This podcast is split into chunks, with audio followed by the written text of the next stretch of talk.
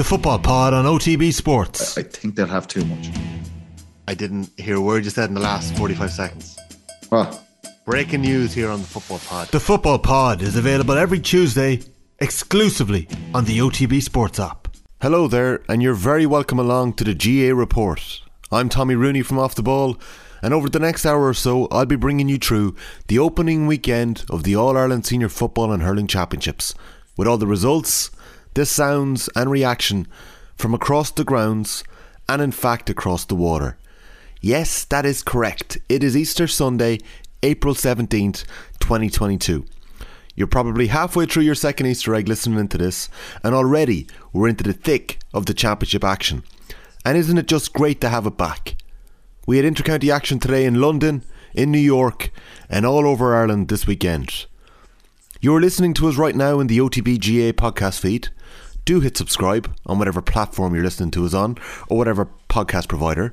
We'll have you covered with some top quality GAA analysis, reaction, and interviews every single day. Let's get into the pod and start with the results before we get some reaction and analysis from across the grounds today. So, in round one of the Munster Senior Hurling Championship, we saw Waterford beat Tipperary by four points in Walsh Park in what was a superb game of hurling. Waterford 224, Tipperary 220. In Uí Chaoimh, Limerick bullied Cork into submission. A 225 to 117 win for the All Ireland champions. In the Connacht Senior Football Championship quarter-finals, there were two fantastic games. Leitrim escaped from London in dramatic fashion by 312 to 211. That's a win for Andy Moran in his first championship game as manager, and we'll hear from him in a couple of minutes. And in Sligo in New York, in the final game of the day, played out a thrilling tie in New York, with Sligo winning by four points, 116 to 15. A cracking game of football. It was available to be streamed on GAA Go, and I hope you did it because it was brilliant stuff. A couple of late frees from Niall Murphy carried Sligo over the, the finish line. Leitrim will go on to play the winners Mayo and Galway next weekend, whilst Roscommon will play Sligo in the Connacht semi final. And yesterday, in the Ulster Senior Football Championship preliminary round, the All Ireland champions Tyrone were in action, and they held off the challenge of Kieran Donnelly's Fermanagh, winning by 7 points, 217 to 210. And in round 1 of the Leinster Senior Hurling Championship yesterday, we saw Wexford draw with Galway, 119 apiece. We're going to be hearing from Henry Shefflin. Dublin just about got past Laois, a 120 to 215 win in Parnell Park. We'll be hearing from the Laois boss Cheddar Plunkett in a little while, whilst Kilkenny hammered Westmeath by 523 to 119. Right, let's go get around the grounds. We're going to hear from Limerick boss John Kiely and Cork manager Kieran Kingston in a second, but first, let's get the full time report from Jonathan Higgins. Full time at Páirc Uí Chaoimh, where Limerick have defeated Cork by 225 to 117. Limerick led by four points at the interval, aided by first half goals from Kyle Hayes and Aaron Gillane. Cork initially started the second half well, scoring the first four points within three minutes to level the sides for the fifth time. One of those efforts looked certain to be a goal, under for a wonderful save by Nicky Quaid. Limerick responded with the next five points in a row, showing all their class in a position of long range point taken. An outrageous Cian Lynch score while he was kneeling on the floor, earning gasp from the large crowd in attendance.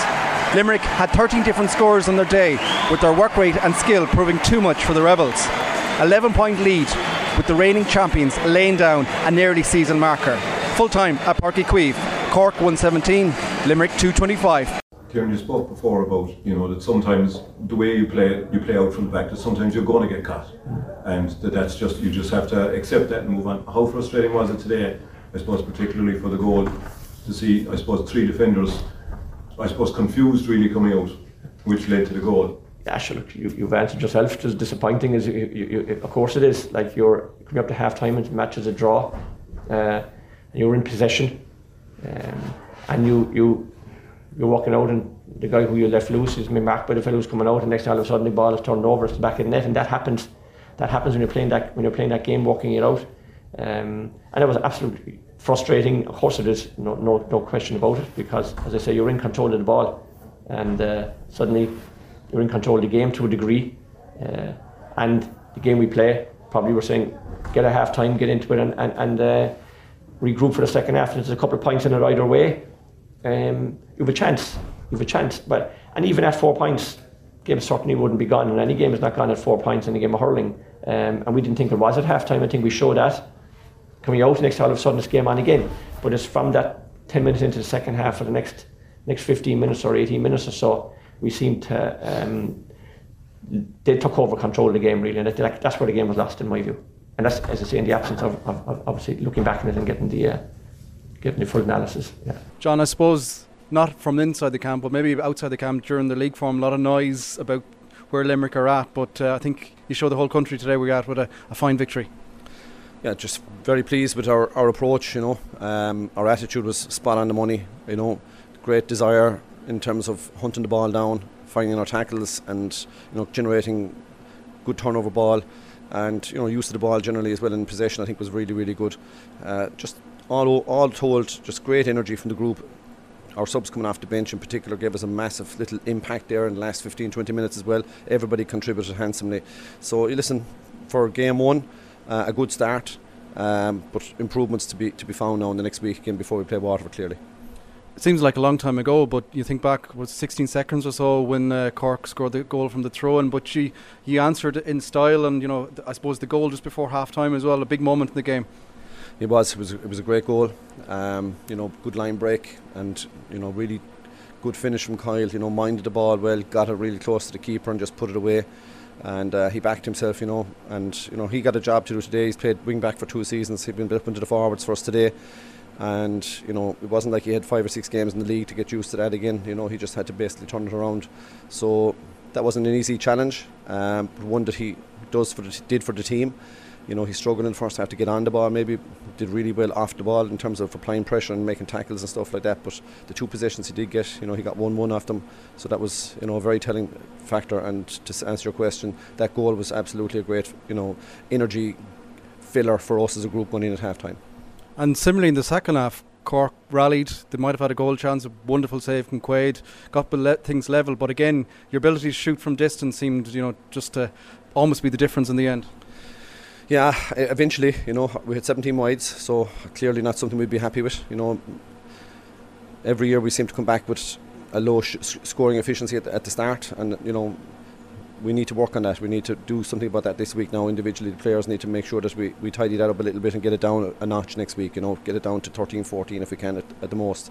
So, um, but like Cork did bring great energy in that first five minutes. You know, where the fantastic goal after throwing, you know, just opened us up. We couldn't deal with it, and and we didn't deal with it. And then straight after half time, they created a couple of chances as well. And we were lucky enough to get back and make the you know the last ditch tackles that forced uh, enough pressure on the ball to give Nicky a chance to make the save. So you know, all told, defensively, I think it was a great performance from us from front to back. Our forwards, I think, defended really, really well for us today. Put enough pressure on the ball coming out from the Cork defence, uh, you know, to cut down the number of opportunities that Cork had uh, to get on the ball. You know, so listen, game one, uh, two points on the board. Happy with that, but we move on. And lastly, John, the, the thing that I found quite notable from having a, a, higher view looking down was the intense work rate. Like we all know your players are highly skilled, but the work rate, they just seem to, you know, every collision they seem to go for. That has to be very pleasing, as you said, on first day out. Yeah, well, listen, there was a question or two asked, I think, of this group, you know, in recent weeks, and I think they've given a fairly decisive answer, you know. Um, these boys are incredibly united as a group, and you know we have very high standards, and they have very high standards of themselves, and you know how we play the game. Uh, our coaches are demand a hell of a lot from them in terms of the standards that are there, and you know we've got to go and raise that bar again now next week, and that's the that's the challenge that this group has. But uh, yeah, good start, but more to more to be done. Perfect. Thank you, John. Lovely. Thank you. Here's Limerick star Aaron Gillane chatting to Jonathan Higgins after the game. Aaron, I suppose uh, a lot of questions were asked to you. Cork got that early goal as well, but uh, your side showed all the class in the end. Yeah, I suppose it's up to people outside of our circle to ask the questions. You know, that's not for us to kind of focus on. We focus on ourselves and our own game plan. And I suppose we stuck to 30 today and we kind of come out the right side. So we'll do the same the next day. The, obviously, the old cliche goals win games. Cork up their one early, but you got yours, your own one personally, just before half time. Felt like a massive score. Yeah, I suppose look, it was kind of nip and tuck up to that, and obviously a goal at any time of a match is kind of, you know, is a very big thing. So luckily I was standing there by myself. I didn't really have much to do. Kyle popped me, and all I had to do was hit it. So I threw the easy bit. The boys did the work. Well, you certainly tucked it away well. Yeah, that's the main thing. Look, and it helped us. So it's all we can ask for, I suppose. And then, you know, all through the side, you know, I think it was 13 different scores, but just an exposition of just long range scoring. You just keep tapping your points away then. Yeah, I suppose we were able to kind of mix it up. Whether the ball was being popped over from midfield or the half forward line or else the full forward line. You know, it's good to have that kind of variety. So we're working again in training, and we had a couple of wides as well. So that's something we can go back to the drawing board and try and improve on. Yeah, when you look at both both ends of the spectrum, there you created a you know a huge amount of scoring opportunities. Yeah, and I suppose that's kind of maybe one of the things you'd be looking at. Like if you're whatever team is creating more opportunities, they're obviously going to be in a good chance of winning the game. So kind of yeah, when the boys are in good positions, they shoot away. But we're not stupid shooting from stupid angles or from miles out the field either. You know, if we feel like there's a genuine chance of a score, we'll shoot. But other than that, we kind of work the ball in. You know, it is. You know, it's still surreal almost at times to be uh, playing championship this time of year. But the games are coming thick and fast again, and uh, Waterford now another big challenge. Yeah, look, Waterford been flying around league, I suppose, and especially league champions. Um, I know they got a they're kind of on a high, and especially after getting the first championship win under the belt today. So I suppose it'll be a good old battle there next week. So something we look forward to. Is it difficult having to, you know, the schedule is completely different than you would have experienced before? Just have to, I suppose, get back to the drawing board again almost. I don't think so. No, I think kind of players like playing matches, like you know, and realistically, we just do what we're told. We go out and play whenever we're told to play, so it's not really up to us, and we're just delighted to be playing games. So that's what we're training for. So the more the merrier. I suppose that answers the next question. Then, you're delighted with the round robin system being back? Yeah, I like it anyway. Like you know, just a, f- a flurry of games in a row. You know, and so I suppose it has its pros and cons, but we look at the positive side of it today. Well, certainly a good start to proceedings today. So thanks, man. After the game, James O'Connor broke it all down with Joe Molloy on analysis on Sundays off the ball, and we're going to hear that. Yeah, absolutely, Joe. I mean, you know, Limerick once they once they found their feet and you know started to, to play it the way they play, move the ball through the lines and so on, um, they were just just you know looking like the Limerick of old. Um, you know, and four points up at half time, having played into a strong breeze. Cork did some in a response, and you know were level inside you know inside three minutes. But what did Limerick do? You know, score the next five points and suddenly take the game away from Cork again. And from there to the end, it was, you know, the game was just played in Limerick's terms. Um, they had 12 different scores, Joe. Um, look at my notes here uh, 220 from play. Um, you know, I, I, don't know what they scored two. I heard it's that 216 from turnovers. And just their, their physicality, their work rate. Um, you know, just their tackling was just ferocious.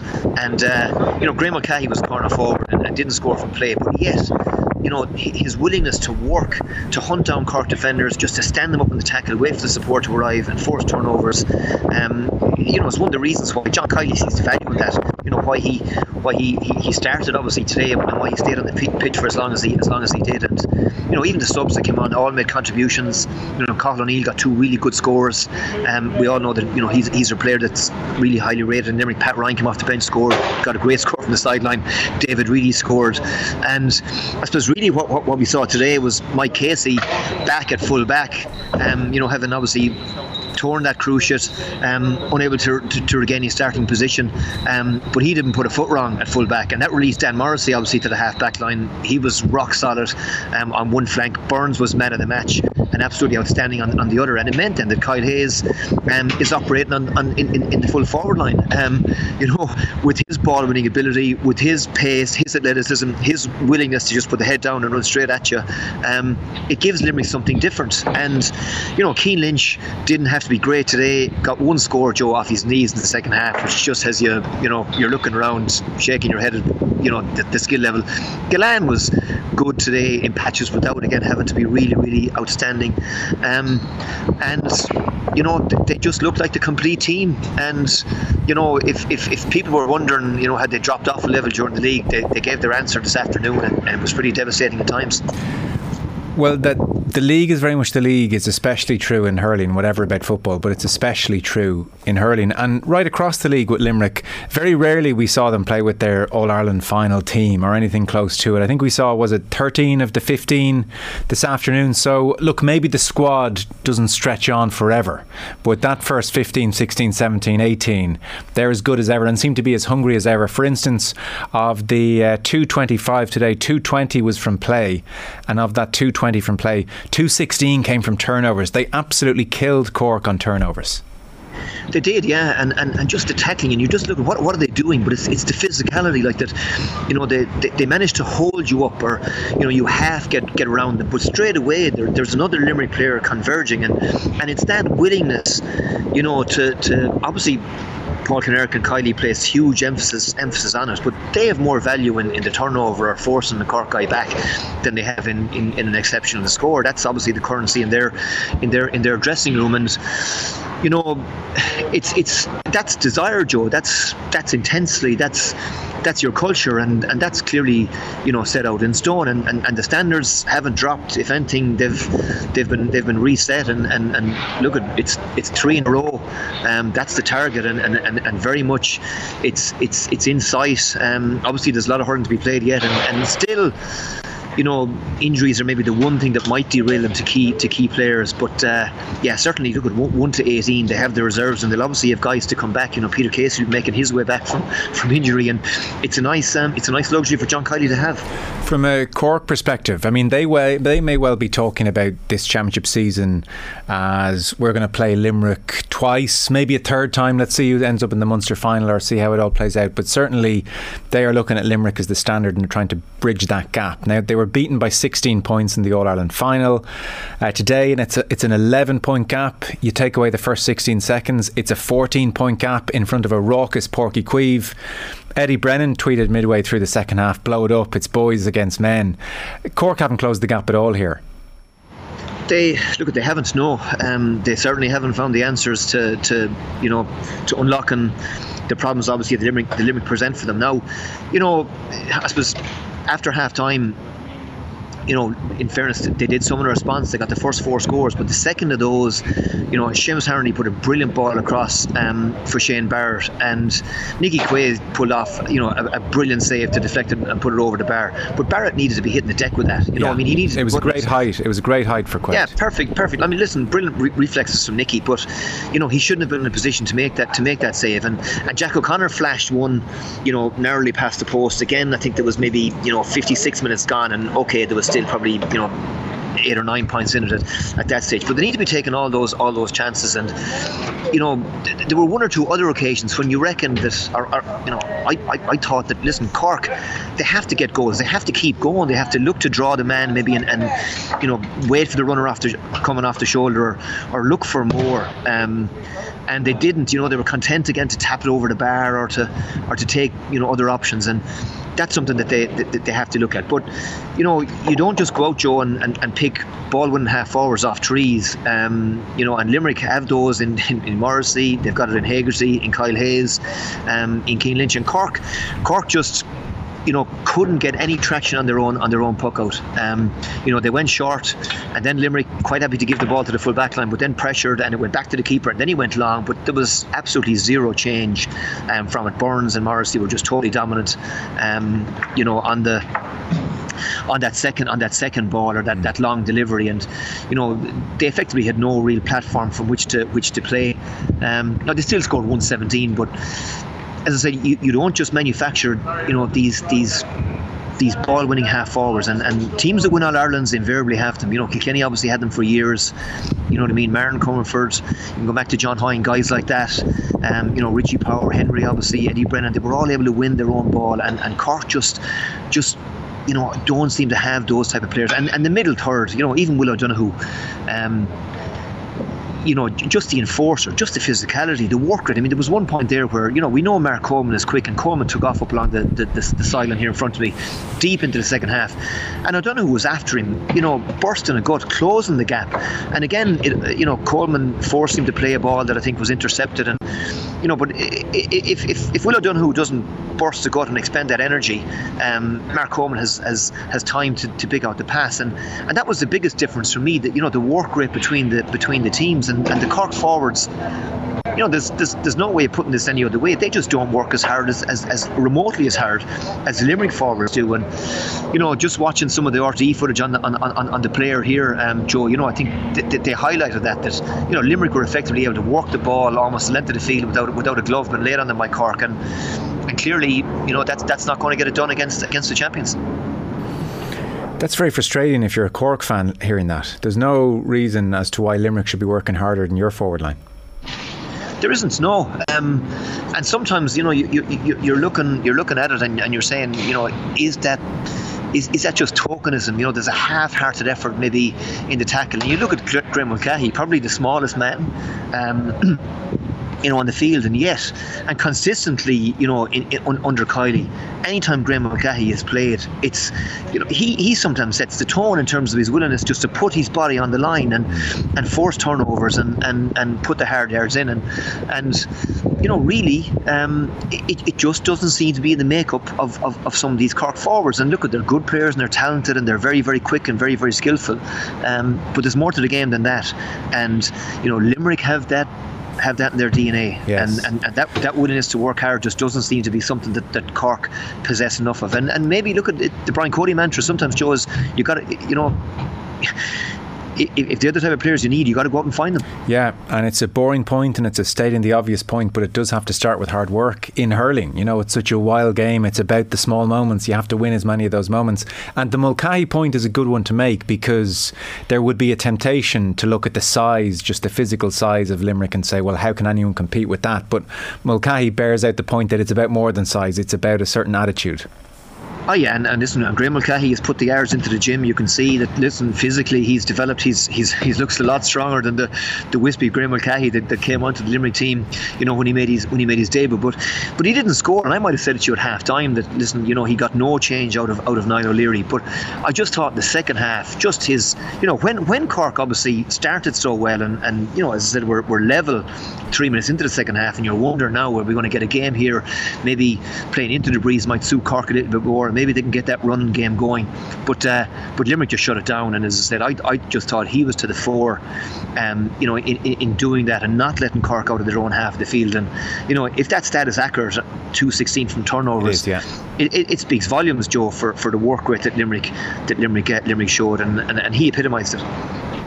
It's hard listening to you uh, to feel in any way confident that Cork will win the All Ireland this year, push for an All Ireland. I mean, you'd, you'd kind of write them off on the basis of being beaten so comprehensively at the Páirc.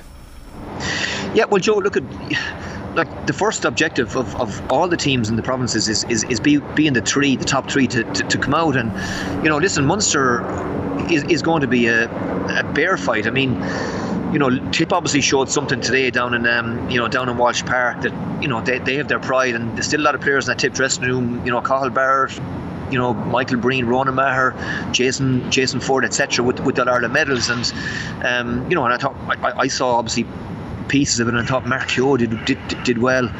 Um, and they're not going to lie down for, for anybody. I mean, you know, Tip obviously have a story rivalry with Cork.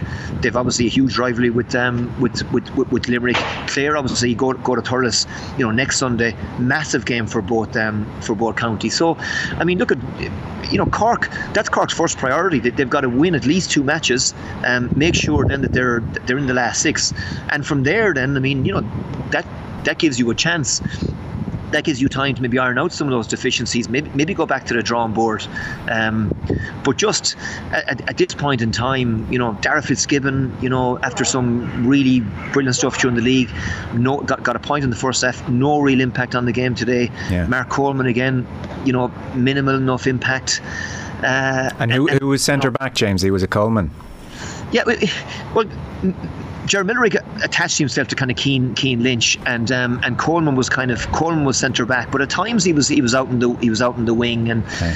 you know it, it was just the game just it just seemed to be played on Lim, on Limerick's terms. You know, yeah. Kyle Hayes at, at, times kind of came out in the first half. Kyle Hayes was kind of out operating as centre forward, and, and Damien Cahalane was effectively playing kind of centre playing centre back with with Sean O'Donoghue was was on Gillane and Niall O'Leary on on Graeme Mulcahy inside. But then the second half, you know, there was times when Hayes was was always playing corner forward and Coleman was kind of out at centre back. So, you know, Limerick or Cork obviously had their had their matchups, but um, but the, the, just the quality of ball coming in you know, into that Limerick forward line, um, you know, was was superb. But the reason it was superb was because invariably the Limerick players had time to, to, yes. to, to get their heads up and pick out the right pass. Whereas at the other end, you know, it, it's it's it's always pressured, pressurized ball, and you know, if you're playing the Limerick full back line, you know, you can afford to attack the ball because you know it's it's it's it's you know the pressure's been applied out the out the field, and and and that makes it that makes their jobs easier. Yes, everyone's on the front foot. So almost the way you're kind of presenting it, there's a degree of uh, where where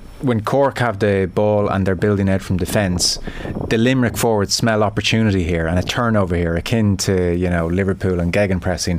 When the Limerick defenders have the ball, the Cork forwards are almost thinking, oh, I suppose I have to go and close this guy down now.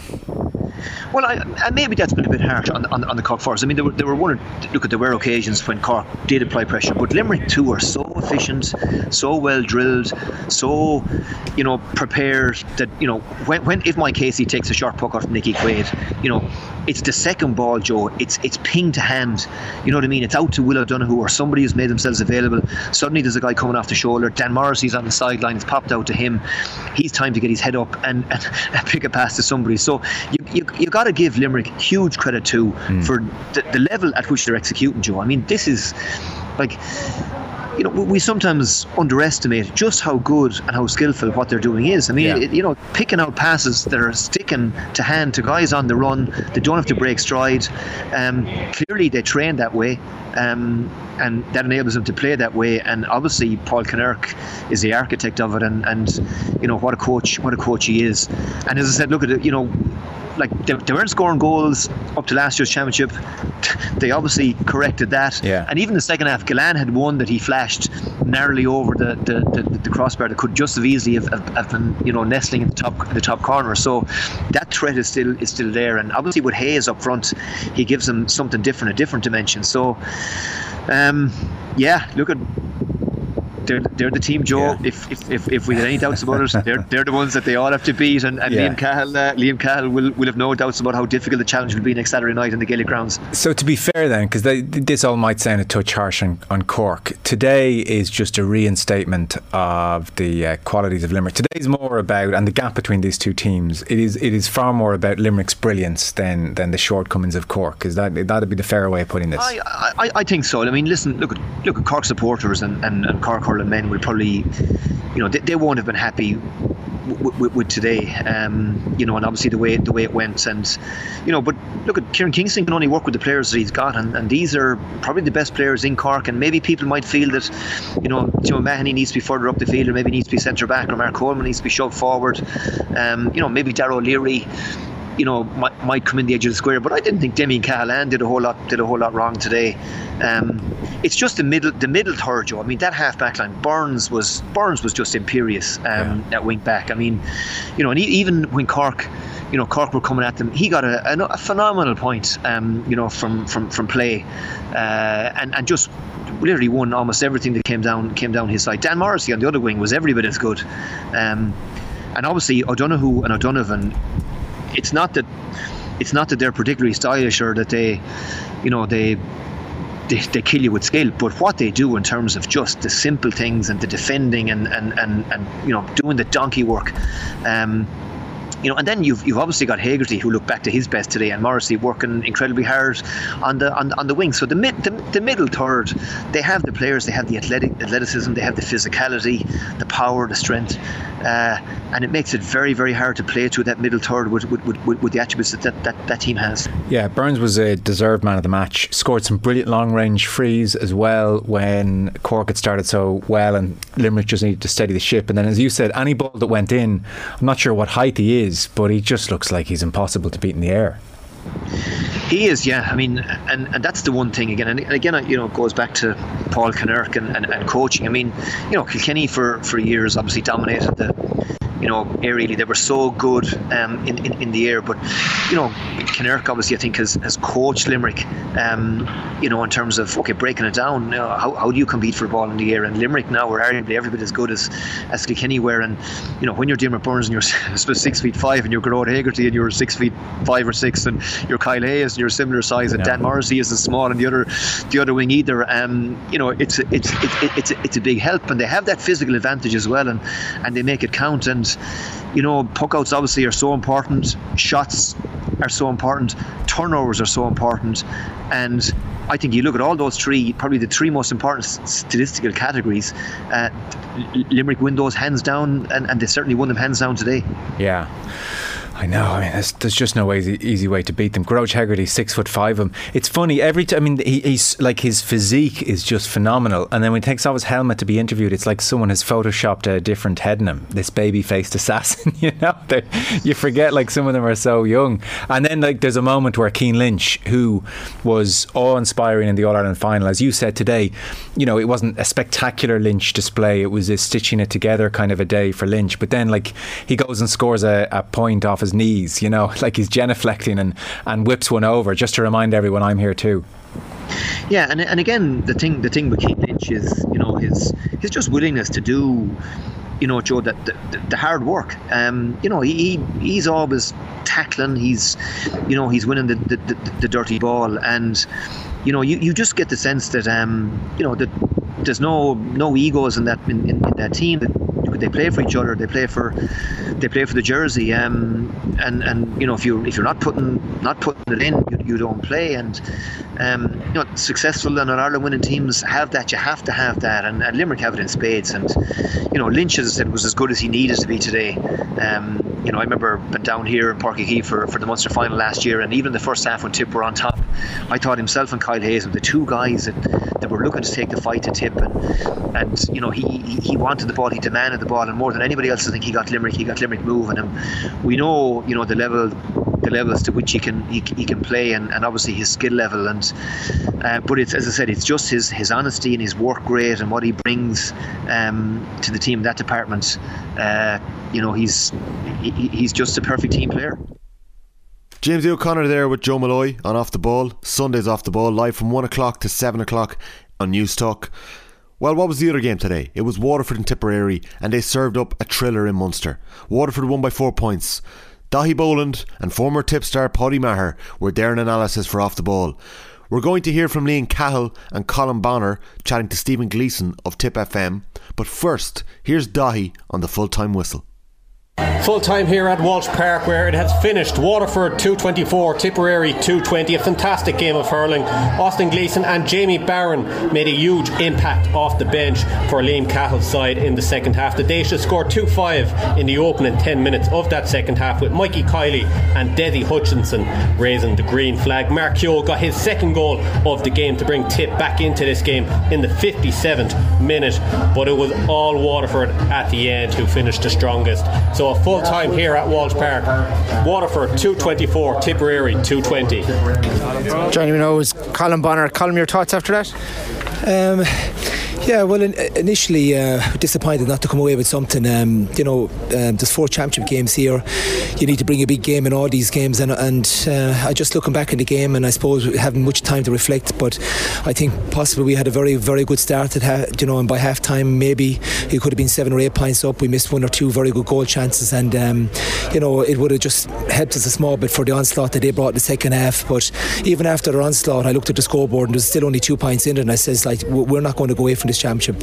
Uh, we've done too much work. We've worked so hard with these bunch of lads, and they weren't going to lie down. And in fairness, he came back, and I think we levelled it, and we were pushing even at the end. We had a couple of chances to, to draw it 11 again at the end, and I know they had a couple of wides too. But as I said, um, they were a bit more clinical in the two goal chances they had, and we continued to have one. I think we carried a good goal threat there, and that's something we'll just have to build on. You were written off just before this game, but came down here, put in that performance, and your debutants did really well as well. You know, Craig Morgan up to the mark, and Noel Majestic as well.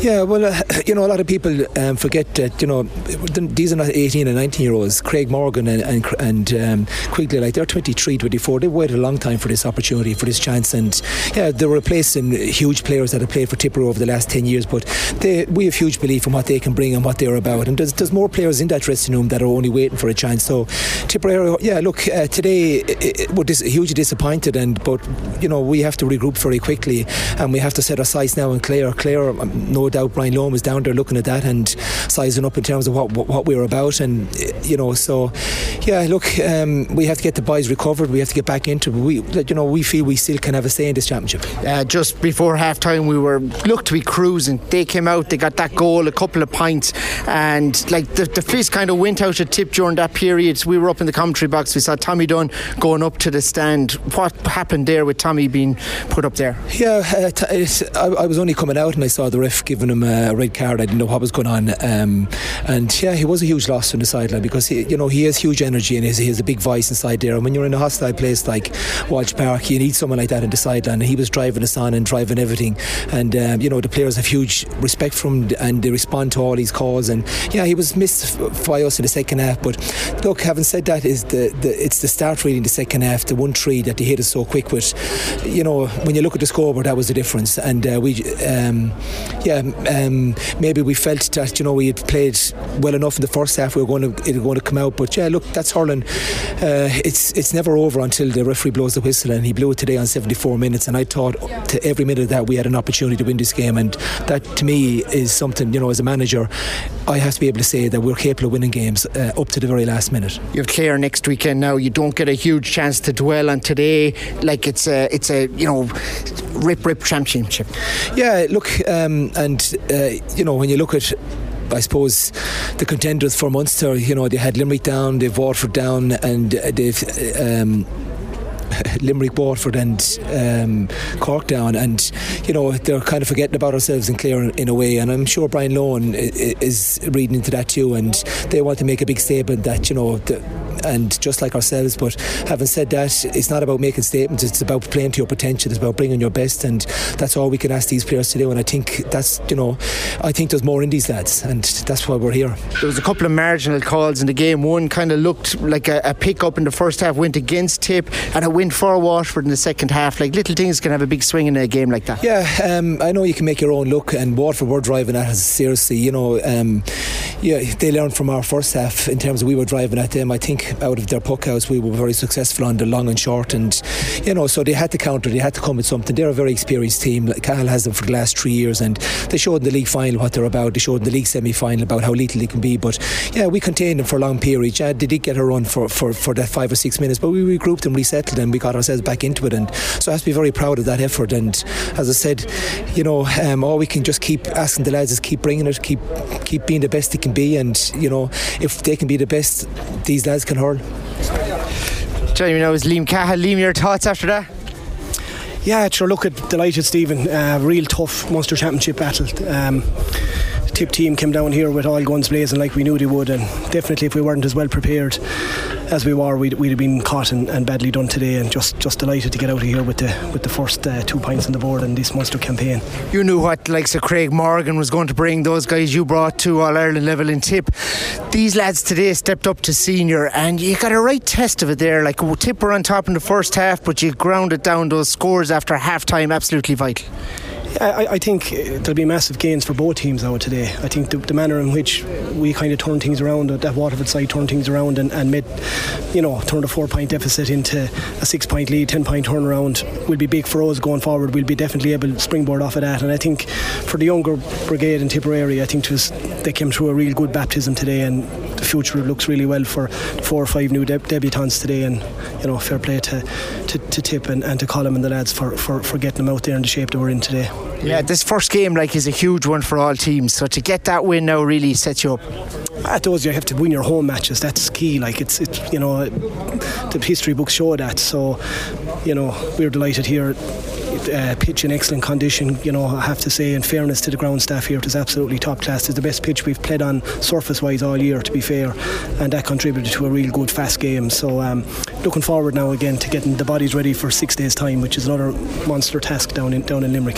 Liam, what changed in that period after half time?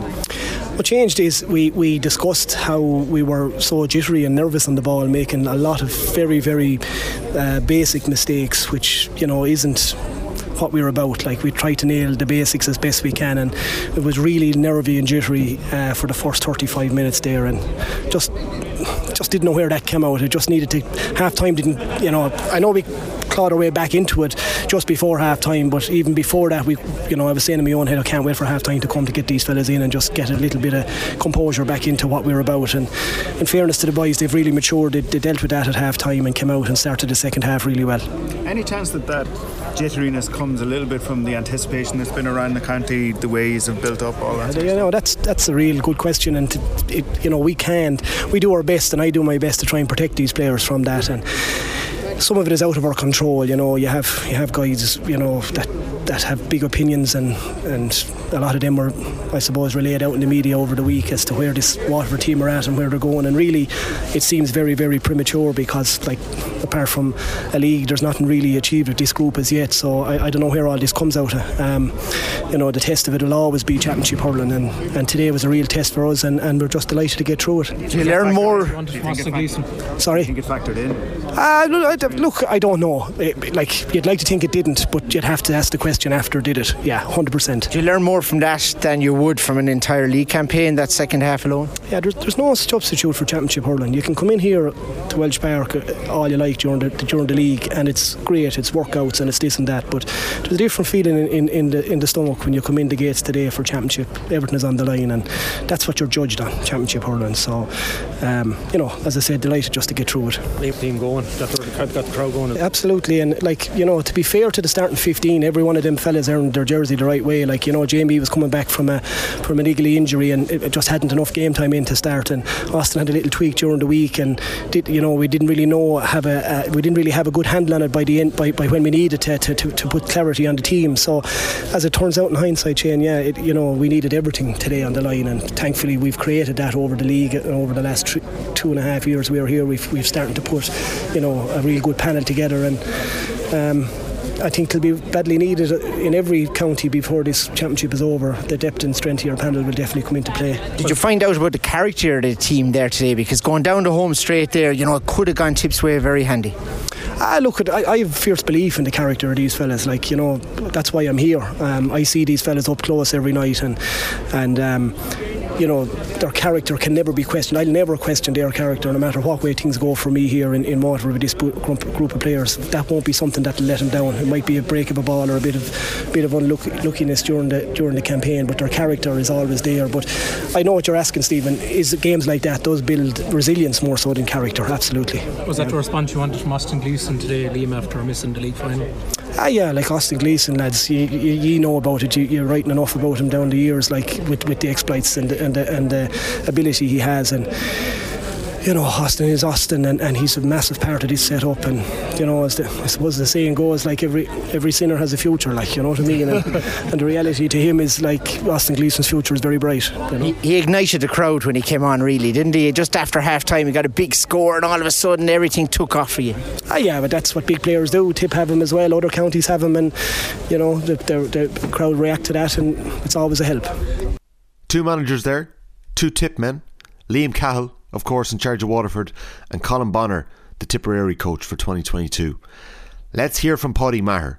Here's what he made of Tip's first championship outing of 2022. Full time here at Walsh Park, where it has finished. Waterford 224, Tipperary 220. Watching the game for off the ball today was three time All Ireland winner with Tipperary, Padraig Maher.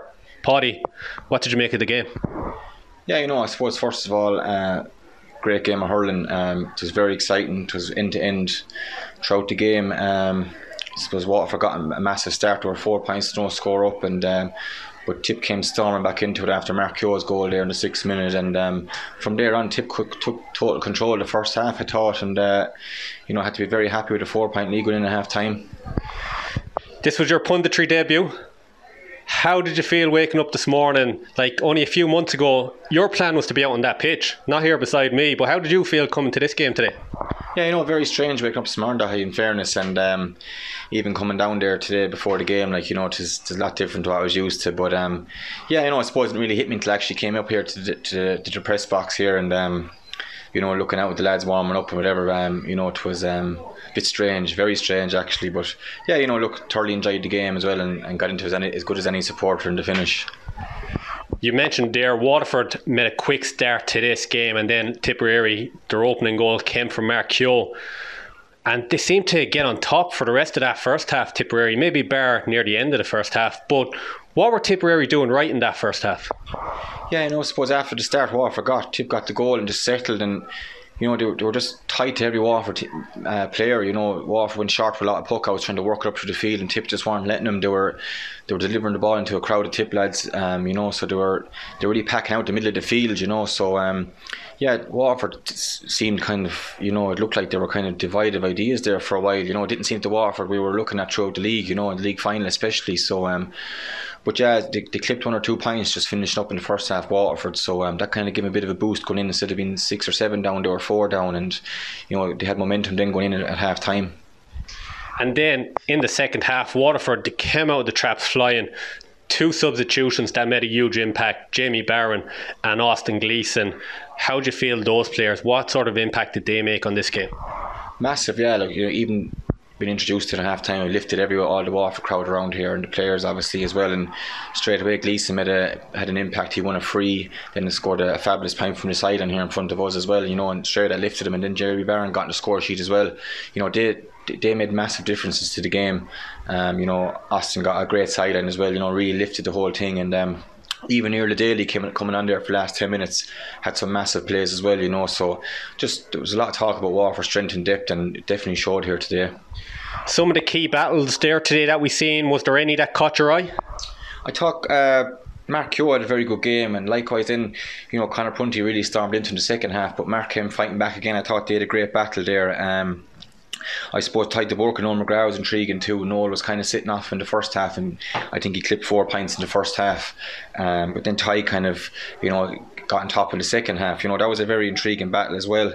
Um, you know, Dessie Hutchinson, Cathal Barrett was another tight one there. You know, you think Cahill was in top there for most of the game, and Dessie still comes away at 1 3, you know. So it was fantastic battles all over the field, you know. And um, again, look, there was there was a lot of quality players in show, like, you know, it was, it was, um, it was going to be expected. And just, you know, I suppose a shout out as well, uh, Sean O'Brien two massive saves. One in the first half from, from Jason Forde, where you're waiting to net, net to rattle, and uh, he pulled off a fantastic save. And likewise, then in one against Jake Morris here in the second half, when the game's in the mental pot. So um, he pulled off two massive saves as well there.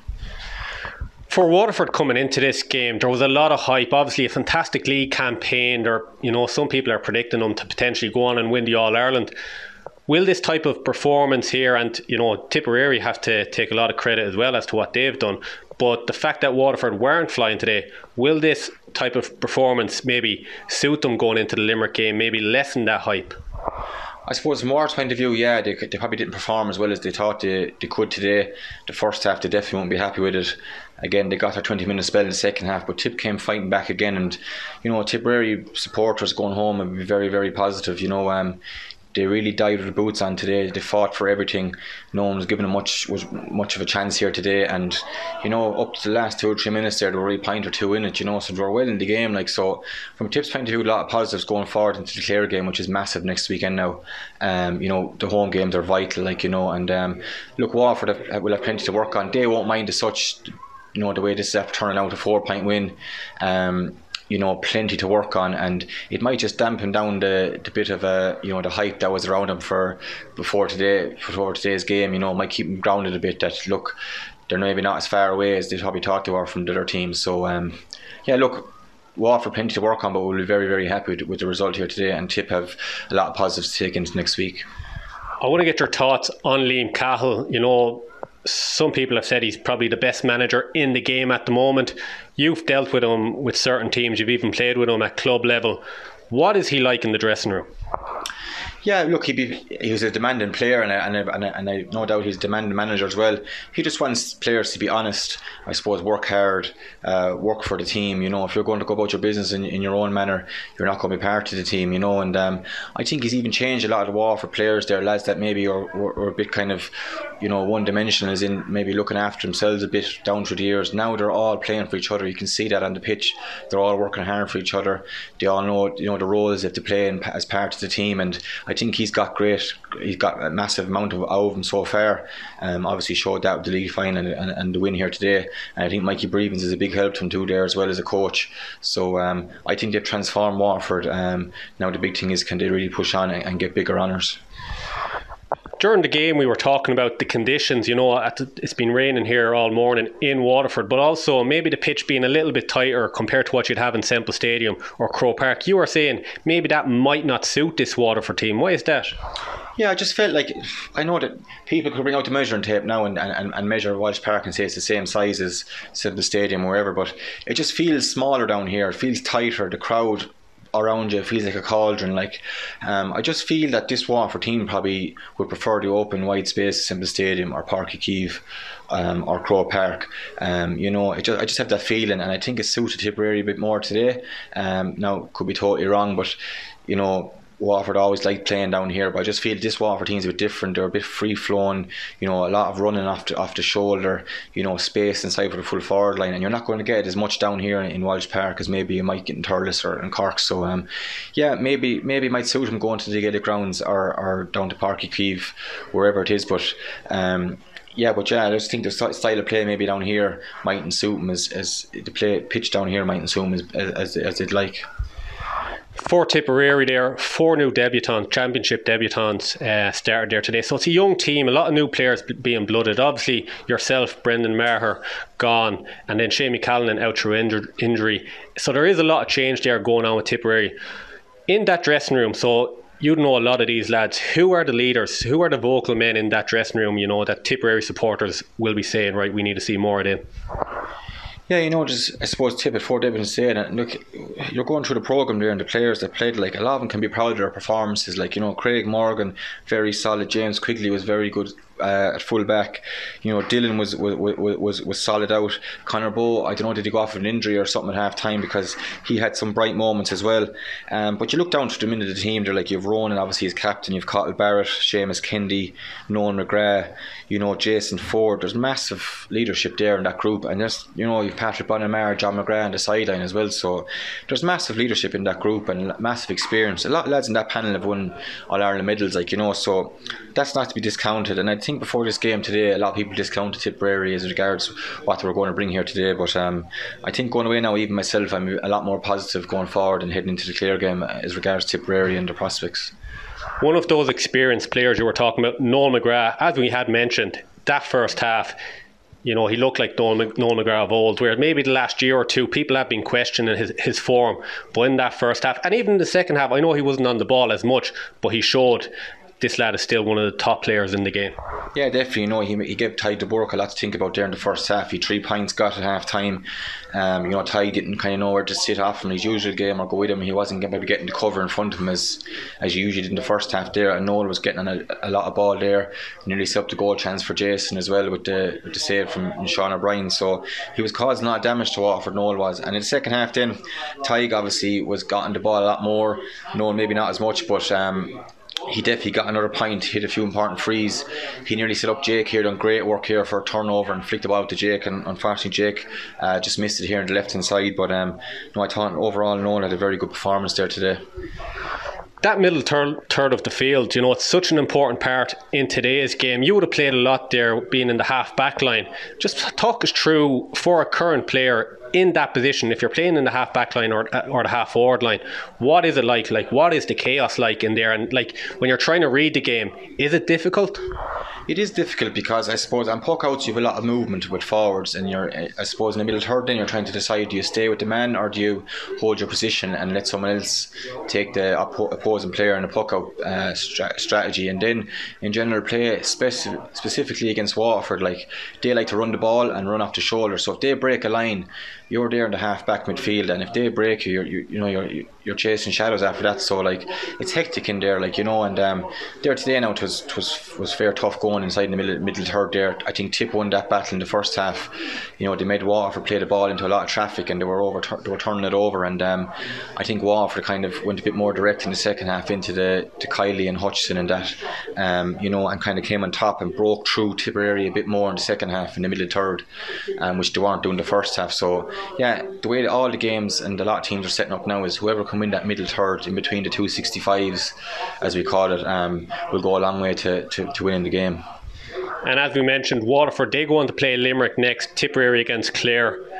How will both teams be feeling now going into round two?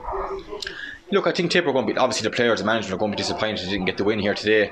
Um, as I said, as you said earlier on, no one's probably given them much of a chance. So themselves probably coming down here, and um, you know maybe with a bit more belief, Tipperary could have got over the line here today. You know maybe they didn't expect to be in as close as they did. I don't know, but it surely looked like they, they were they, they were well enough there to, to to get something out of the game today. Unfortunately, it didn't happen. But going ahead to next weekend, you know home game is massive to win in, in, in, the round robin, you know, and Tip can get a lot of confidence from today, you know, and um, hopefully he can bring a lot of the work ethic he had today, um, you know, from all over the pitch, and maybe then try, uh, you know, probably get a few more of the chances that they missed there. You know, they had a few chances for Pints there finishing up in into that second half and just had a few wides, you know, and um, could have easily drawn that game finishing up. But um, if they can convert a lot of them next weekend, bring the same work ethic, um, I think Clare will have it all to do to put it up to them because they'll have, a game under the belt now, a real tough championship game. Clare have no, have no game played, so it's going to be interesting. We won't really know who, who's going to benefit more until the result comes out over next week. Paudie Maher there in conversation with Dahi Boland for Off the Ball today. Let's cross over to Ruislip, where Leitrim bet London by four points in the Connacht Championship quarter final today. They escaped. We'll hear a great chat with Leitrim manager Andy Moran and Maura Trostny Kelly in a moment, but first, here's Leitrim star Donal Wrynn speaking to Shannonside FM. Delighted to be joined by Leitrim midfielder Donal Wrynn. Um, Donal, he, by your fingernails, he got over the line. That was tight.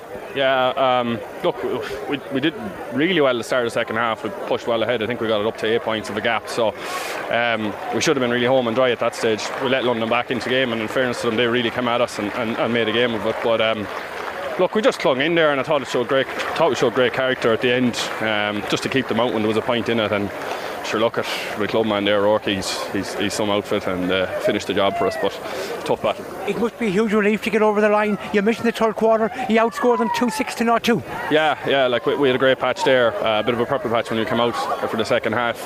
Um, I suppose there was a couple of things that we weren't doing in the first. In fairness, Andy addressed it and got got it sorted out, and, and we're motoring well. Um, the last 15 minutes will need reviewing. Yeah. An eight point lead and to living on your nerves. Yeah, exactly. Um, you know, we, we, but look, I thought it, we showed good character to, to, hold it out and to keep London out. They probably missed a few chances as well. We got a bit of luck, but um, at the same time, I think we put a lot of pressure on them and, and made it difficult for them to get that, that equaliser. But definitely something we need to look at to make sure we're not letting teams back into games that easily again.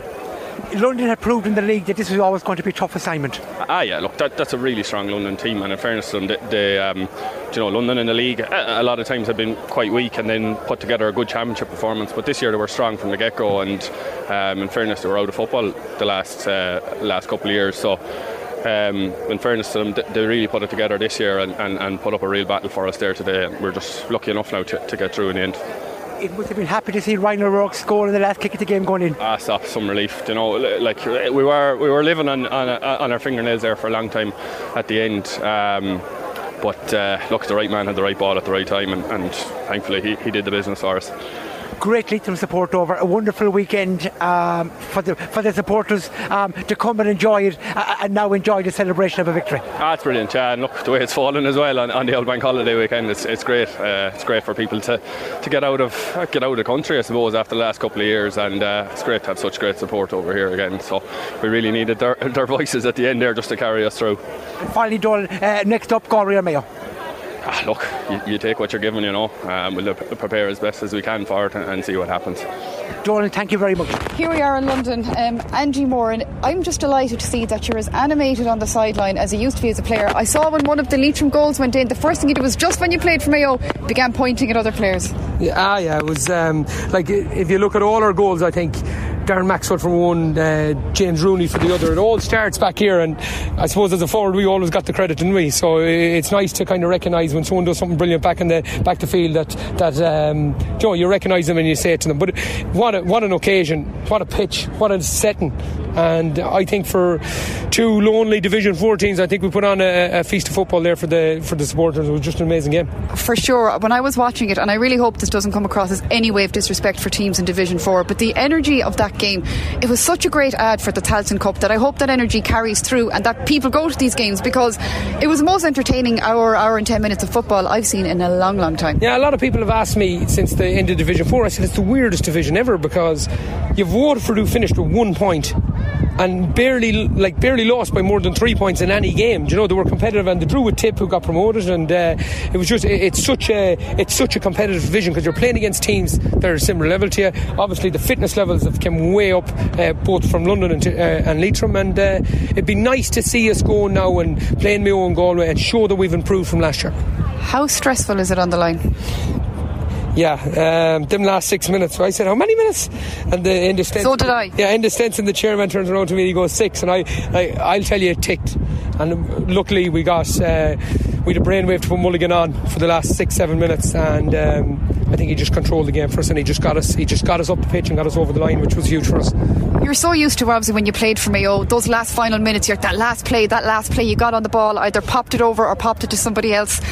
Did you do you feel that stress on the pitch the same way you do in the line? Because I know that's what listeners will be interested in, like the difference. How does it feel in between the white lines and outside the white lines? Yeah, I, I wouldn't have been as stressed on the field at all, to be honest with you. Um, I'd have been stressed like maybe up to the Wednesday before the game, and then I'd calm right down and I'd be I'd be nice and steady, particularly near the end of my career. But geez, on the line, it's it's uh, Joe, everything is happening. There's 15 positions you're trying to control. You're you're listening to your guys to see who should we bring on, where do we need to freshen it up, who's injured. So many things going on, but it's an, what an education. It's it's uh, it's amazing, and uh, I look I look at the guys that have been at this for 20, 30 years. And I'm looking at them thinking, how, how are they still here? Do you know, and how are they still doing it? But you, you'd have to admire them. I do just think it's uh, it's a job I'm really enjoying. But today, again, up another level. They say from league to championship is up a level. The stress and the pressure on that today is just huge, and it's uh, it's lovely just to come out with a win at the end of it. Finally, one more question. There's another big event happening next weekend. Galway against Mayo, and you face the winners. And don't give me the party political answer now. Who would you rather face into? Oh, there's no party political here. Um, and it's simple. It's not because it's Mayo. It's because if Mayo if Mayo win, we play them in Carrick, and if uh, if Galway win, we play them in Galway. So it's uh, we want to go to Carrick. So uh, It's nothing to do with vengeance for maybe last year. And we, I know you weren't, you know, it wasn't there obviously, but that was not a good day for Leitrim the last time they played Mayo. No, I was standing in the stand that day and I talked to James Clancy at the end of it. And little did we know, six months later, we'd be standing on the sideline in in, uh, in London managing Leitrim. That that wasn't the plan at the time. Ah, come on now. It was like we were like, it's so unfair and it, it's all this. But no, no, I, you go into these counties.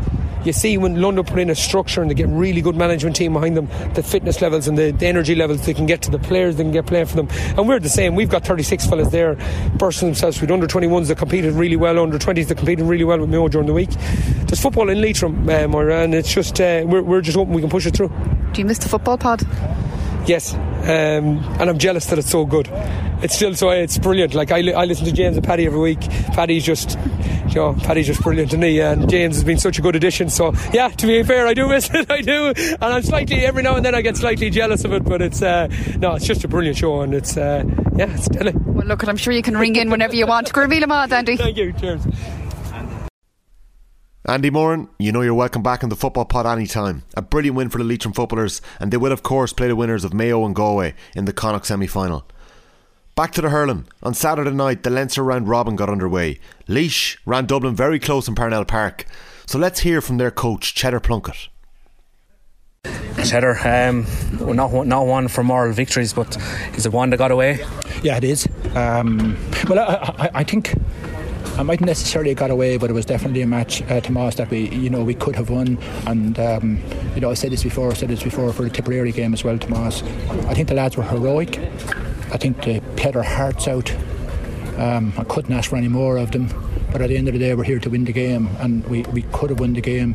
Um, even come down the stretch, I think we had another three or four minutes on the clock. We, we might have very well won the game. Um, so you know, massive credit to the lads. Um, but look, we're just not here for that. Um, I think over the years, I think just, and I, I'll, I'll include myself in this as well, we're sort of either happy with moral victories or we're probably here for the one big scalp and all of that type of stuff. And we just need to move away from that and we need to be consistent in looking at things. Um, in fairness, we came in today with a, just a shocking injury list, and even last night we lost Dermot Conway, and we had to change that around this morning. Um, but some credit to the players that stepped in, some credit to the, to you know, that really stood up, and even the players that we brought in here. Um, and I think that's maybe the best thing to take out of this. That you know we've, we're going to be missing a lot of players. I think probably Pazzolini's gone now for a good few rounds, and he may be gone for the whole championship now at this stage. Um, and you know, huge resilience shown by the team, by everybody, not just necessarily by the team, but by everybody. But we want to move a little bit away from the resilience and get consistency. Um, it's something that Kira has brought to us from the sports psychology area um, that it's all right being resilient, but you really need to be consistent match on match uh, to, to, to, get to where we want to get to win matches like this. Um, so just to close on it, you know, a good platform to build on. Um, and look, we're playing Kilkenny and Kilkenny next week, and then we've three home games. Uh, we've just had shocking lot of injuries to first team players. Really, when you look at you know, even just look at our forwards this evening. You know, Mark Cavanagh's missing; he's gone for the year. Ben's out for maybe three or four more games. Willie Dunphy, Picky, um, they're all out for three or four games. John Lennon has been injured for a while, and we're just unfortunate with that. There's no, there's no reasons for that or anything like that. Just unfortunate for it, and uh, again, fierce credit for the lads who, you know, in terms of the pan and all of that, show a bit of strength and depth. Um, but that's just today. You know, we want to look positively now to next week, to next Sunday, and just get our get our get our performance again out of that, and the following weekend as well um, um, against Wexford, our first home game. Um, I'd like to also thank an awful to an awful amount to the Laois support that was here.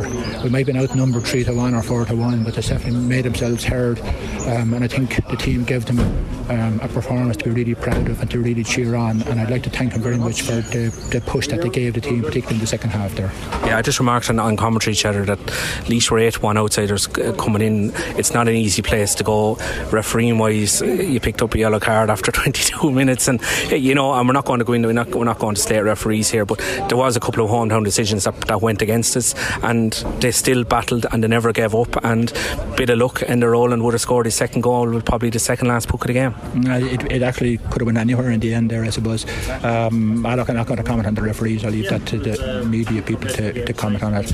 Um, but uh, you know, you've got to take all of these things. You get setbacks. We have injury setbacks. You know, some things might go, which is some things might not. You'll fight for tooth and nail and absolutely everything. That's what we're here for. We're representing a really great, honest team here, and it's, uh, I'll fight for everything for them. I don't care who I offend here to fight for things for them. Um, but uh, you know, it's it's still the end. The, the, the, bottom line really is that you know we lost a game that we could have won under very tough circumstances with injuries and all of that, um, and we need to be able to take those things in our stride and turn up now again next week and give them the same performance and the following week. Um, and I think if we do that, we've got players in that dressing room with real strength of character, and we need to find those type of players that, that take things on the chin and just just move on, keep fighting, and have a, such an interest in Laois that they just take setbacks on the chin and stay going. Um, and I think we have them, and I'm really looking forward to next week to going back training with them again. They're a fantastic bunch of lads. Just final question. Obviously, it's a trip to Nowlan Park next Saturday. Kilkenny had a huge win over Westmeath. Um, in injury wise, Willie Dunphy, Stephen Maher, is there any hope of them being available? No, no hope for three or four games. I'd say, I'd say at best we're probably looking at maybe the second last game or the last game for all of them. I'd say Podge is probably out. Uh, Diarmuid Conway's out for the championship. Um, you know, look, that's just where we are. Um, but look, other teams, man, every every team manages this demise. Um, it probably hurts us more that they're the players that they are. Uh, but every team manages this, and this is opportunities. And sometimes that's cliched. People say that, managers say that. There's opportunities here for other players. Uh, but Aidan Corby made a fair statement when he came on today. Um, and you know, I'm just using one player here. There's other players as well that come on and really give a shift and made a difference when they came on. And that's what we need to look for. Laois boss Cheddar Plunkett there speaking to Thomas Moore of Midlands 103. Last but certainly not least this week on the GAA report, let's hear from Henry Shefflin after his first game as an intercounty coach ended in a draw. He was speaking to Galway Bay FM after Lee Chin's late free saved the day for Wexford. Henry Shefflin, uh, in the end, a draw, probably disappointing end in the sense that they got a couple of frees that maybe from a Galway perspective that you may have been happy with. Yeah, I suppose um, I think cliche. Unfortunately, it was a game of two halves. We played very well, probably in the first half, and just completely went out. In the second half, and Wexford were coming, and we were holding them off. We probably weren't playing that well in the second half, but we were still holding them off. I think we were still six ahead with ten minutes to go, and then obviously the goal brought them really back into it. And then obviously, uh, yeah, look, that's we talk about home advantage in this kind of competition. The minute Conor got the free, I could sense the crowd were on his back. So um, you know, and obviously then he made his decision, which I thought was probably harsh. And overall in the second half, I don't know what this free count was, but it definitely seemed to go against us. But look, Wexford, to be fair, used their bench fairly well. They definitely made an impact when they came in, and the tide was turning against us. So. Um, on the positive note, we came down this morning, probably wanted to win, obviously, but didn't want to lose either, so we probably ended up in the middle somewhere. But uh, from the half time position, playing with a bit of a stripe breeze in the second half, we probably didn't finish that well for ourselves. But look, that's it. It's game one of five, and um, you know the destiny's still in our hands. The first half, obviously, could have been more in front, 10 wides in the first half. A lot of them early on in the game, and you were six up at half time, could probably have been more. Yeah, and we looked threatening, I thought, in the first half, first half very much. And Brian and, and Conor were looked very dangerous inside. So, uh, and I thought we played played better hurling. Obviously, we said at half time we wanted that to continue, but uh, for some reason that just didn't transpire. So, um, and still, look, we, we probably could have won the game, and those couple of late frees obviously uh, cost us dearly, you know. Conor Whelan's injury, uh, Henry, how's, what's the update there? Yeah, unfortunately, he's uh, picked up a slight uh, hamstring strain, so we're not quite sure. So it'll be it'll be a couple of days and we'll assess it. But uh, unfortunately, look at someone like Ronan Glennon, you know, gets an injury last week, something with a hamstring. It just has a big impact in the championship. So, but look, that's what that's what the panel is for, and uh, we'll see where we go. Do you feel this is a game of missed opportunity, one that was left behind? Um, I'm sure Wexford think the opposite, but for me, yes, it is because the match was in our grasp. It was 72 minutes in, we were two points up. Um, so absolutely, and are we disappointed in the dressing room? Yes, and it should hurt, and that's that's the way we feel in the dressing room. Uh, look, as I said, we pick it up, uh, re- reassess, and uh, we go for next week for Westmeath, and that's the way this championship match is, and uh, this campaign is. This is the uh, this is the beauty for everyone else of the round robin and we still have three games at home. So, um, and that's where we need to start strong next weekend and, and try and get a win up in Salthill. Six points up at half time. The wides tally was that something you discussed in the dressing room at half time? Was it was it a worry for you? It wasn't because I thought in general play we were performing fairly well, and you'd be hoping that look, it was the first championship day out. Obviously, there, was definitely three or four in the first few minutes where we didn't score, and Wexford went up and got a point straight away. Um, and you're hoping it's just a bit of, I suppose, nerves and, and that things would settle and that you'll kind of grow into it in the second half. Uh, but that wasn't the, the way it tra- transpired. You have very little time now to the next game, and I'm sure you, have a possibly a couple of injury worries tonight. Yeah, but every every team is the same. That's that's that, that is the one good thing, and people are going to pick up injuries to go. So, um, but look, the one thing about it, it's up in Salthill, and uh, you know we want to make that a bit of a fortress for ourselves, and you know, we just have to get the bodies right, recover right, and look forward. And from a player's point of view, isn't it great that you're facing into another game very quickly? You know, you are going to be disappointed today going home, um, but you, you face into a game very quickly next weekend, and you focus your mind on that. And the second half, how would you sum that up? I thought Wexford played a lot better. Obviously, their bench come on and came on, and we, we, we, knew they were going to have an impact, and that's what, what happened. And obviously, Conor McDonald was causing some troubles inside. So, and the goal gave him a big lift. You know, uh, up to that point, I think we were probably tacking on, and uh, we probably had an opportunity ourselves. Joe Cooney went through, probably should have thrown the ball off, and if we'd have done that, uh, you know, who knows, we, we might have got the goal the other side. But definitely, Wexford played a lot better. I'm sure they were disappointed in their first half performance, and it flipped for us in the second half. Were you not that the linesman was trying to go back to free the last free and the referee wasn't uh, taking up the communication? That's the linesman was trying to indicate that the free should be further back. I, I, didn't actually see that now, and I, I, did sense the crowd was straight on Conor's back the minute it was. The minute he sent over the free, so it probably was a thing. I, I don't know can all go on timing and stuff like that. But he, he, he was sensing it, and uh, I think when Conor picked up the grass and stuff like that, probably was the final nail for him. And you mentioned obviously the home games, Henry, with, with the Wexford crowd here, obviously getting behind their team near the end. Three games in Pearse Stadium, now crucial from a Galway perspective. Yeah, and there was a good crowd there from yeah. Galway today. It's a long way to travel, um, so it was uh, it was brilliant to see that. But no, it is, and I said that is this championship. You know, it was um, you know, there was a lot of draws in the last run off in 2019, so it's a very big game for us, and uh, we need to perform and, and perform and, and, and, try and learn from from today's uh, lessons. I suppose that we didn't do well in the second half, and maybe some of the execution in the first half as well. And there's a lot of obviously newer guys out today as well. Cianan Fahy made his first start um, at senior level for Galway. Evan Niland obviously starting for the first time as well. Gavin Lee came in, Jack Hastings came in, so a lot of new guys starting out in a, in a serious championship battle. Yeah, like there's been a big transition. I think from last year's 20 that we used against Waterford, there's nine of those players unavailable at the moment. So there has been a big transition. But you look at someone like Tom Mann and Jack Grealish and, and the other players you've named who since came in for trials yeah. and they're performing, this is a great benefit for them as well. So, so no, and look, it is a panel. The last few weeks have been good in the sense of, of trying players and. Uh, you know, I suppose we'll we'll see what, what, what, what next week holds with injuries and the form of lads, and and we'll look for forward to Westmeath. And how far is Jason Flynn away now from being back in the matchday squad? Uh, Jason's still a bit away yet. Unfortunately, he had a little small setback about a couple of weeks ago, so to push him back by another week or two. So that that's he's just a work in progress, unfortunately. Is Ronan Glennon gone for the year then, Henry? Well, it all depends on how we perform in the Leinster Championship, truthfully. Yeah, so it's, it's going to be tight for Ronan. So um, that's you know six matches, five weeks. So uh, bad hamstring injury is obviously six or eight, eight weeks. So so again, he's going to be uh, stretched to see the latter stages of it. You would have been happy with the defensive performance overall. A lot of the lads were excellent down the down the home stretch. Pádraig Mannion caught a ball, Darren Morris to go, and I think Dáithí Cowan as well. That wasn't an aspect that you were you would have been unhappy with. I'd say defensively. I know, and I thought I thought the tackling was very good, and they were very aggressive. And I said I, I, I thought they worked very hard, and probably worked so hard. Come the end, they were probably blown a little bit, and that that's good too. So, um, and I just thought we were punished a little bit too much in some of the frees and stuff like that, and that just hurt us, and we couldn't get a little bit of flow. We used to come back and get one point here, but as I said, up to the goal, we were probably still comfortable enough, and the goal just kind of turned the tide a little bit, and obviously then the home supporters got really behind Wexford. Henry Shefflin there with Galway Bay FM after Galway drew 119 to 119 with Wexford.